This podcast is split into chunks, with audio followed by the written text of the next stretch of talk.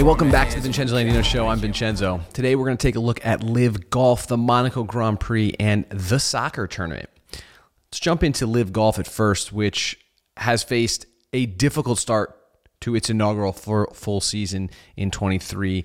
Um, the league signed media rights deal with the CW network. Despite CW's lack of experience in live sports broadcasting. Unfortunately, their season opening tournament at Mayakoba attracted a very low average viewership, and LIV actually stopped sharing their viewership data. LIV is also involved in multiple legal battles with the PGA Tour, while their innovative approach may have unintentionally boosted the PGA Tour's popularity. Here's the silver lining LIV has had incredible player participation in the four major tournaments, the PGA's four major tournaments. As uh, we saw just this past weekend, Bryson DeChambeau and Brooks Koepka, both LIV golfers, were in contention for the Wanamaker Trophy, and eventually Brooks Koepka took it home. So a LIV golfer has now finished second at the Masters. Brooks finished second at the Masters and first for the PGA Championship. That alone is creating a demand for a LIV versus PGA face off. Uh, despite the concerns over Liv's funding sources, which is the Saudi Arabian Sovereign Wealth Fund, um, and other morality related questions, Liv has managed to increase its interest in professional and recreational golf. It also introduced a free agency for pro golf, which is how one of their executives described it. Again, unprecedented in the world of um, PGA. The PGA Tour's recent improvements, like their increased allocations and purses, may not be a direct response to LIV, but it's definitely been accelerated because of LIV's existence. LIV's faster play style and their appeal to younger audiences has definitely pushed the PGA Tour to be more proactive in attracting top players and investors in ventures like TMRW Sports, which is a virtual golf league. LIV and PGA Tour players can only compete head to head in the major championships, which adds an extra layer of excitement for all fans. The increased attention could actually eventually be profitable for both organizations. Um, there has not been any talks about standalone PGA Tour versus LIV events, but a lot of insiders think that there is definitely a way that it is going to happen, and sooner rather than later. Uh, both tours are striving to attract younger viewers and new fans. Golf has seen astronomical growth, specifically since uh, the pandemic in 2020 um, in the United States. It has reached over 41.1 million participants. 48% of those are between the ages of 6 and 34.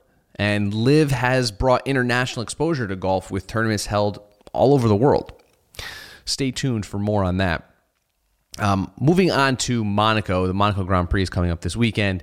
Uh, for the first time ever, Formula One will produce the television coverage for the prestigious Monaco Grand Prix, ending the local host Tele Monte Carlo's reign over the broadcast. Uh, previously, it was, as mentioned, um, produced by Tele Monte Carlo, and now with F1 taking control, they will handle the world feed.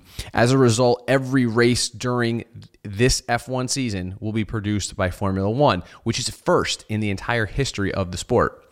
It marks the beginning of a three year deal between Formula One and the Automobile Club of Monaco for the championship races in the iconic city.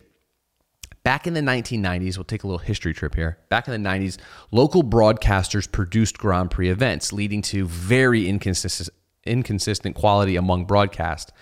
F1 later started developing its in house capability at Biggin Hill with its F1 Digital Plus service in 1996. So, simultaneously, while they were allowing other um, Grand Prix to have their own production, they were building out their own production team even though the pay TV operation ended in 2002, F1 realized that there was advantages of controlling the world feed production in-house, giving consistency for viewers all over the world.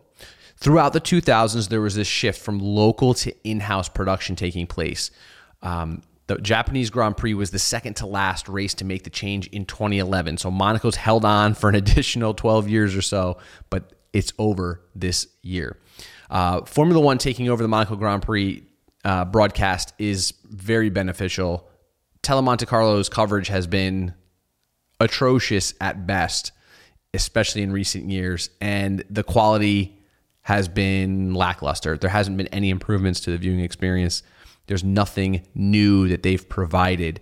Um, the the most famous example that many will cite is the 2021 Grand Prix, which replays interrupted a side by side battle between Sebastian Vettel and Pierre Gasly. We actually saw Lance Stroll pop up on the screen and they decided to show a replay of something that happened with Lance Stroll instead of a side by side battle, which is very rare at Monaco these days.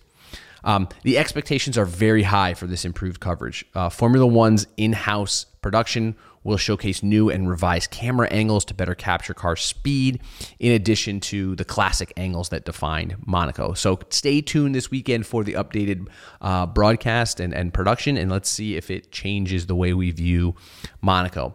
Finally, the soccer tournament.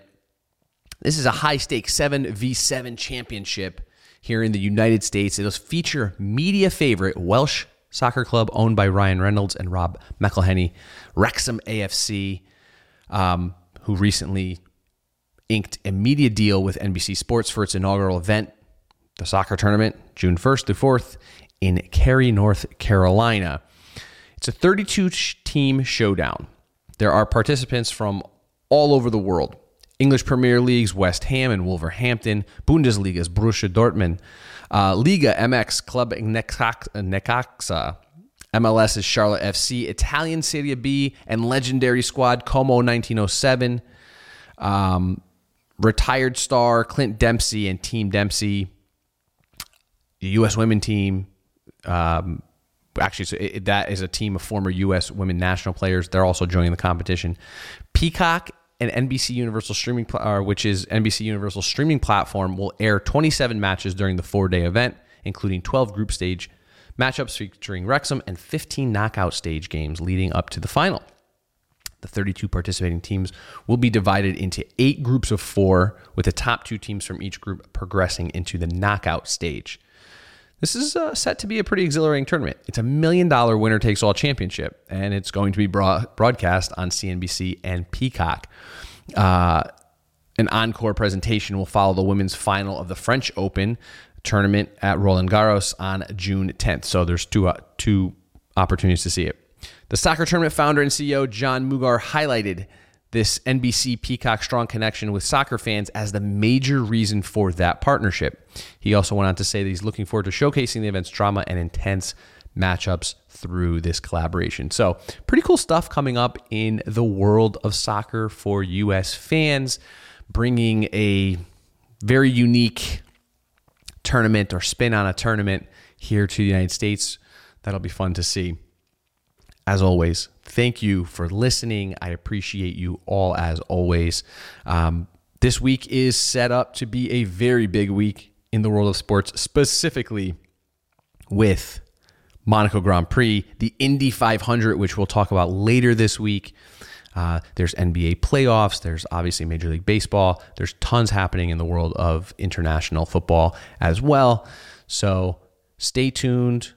Make sure you enjoy as much sports as possible this week because it is set to be a pretty good one. And I will talk to you on the next one. Bye.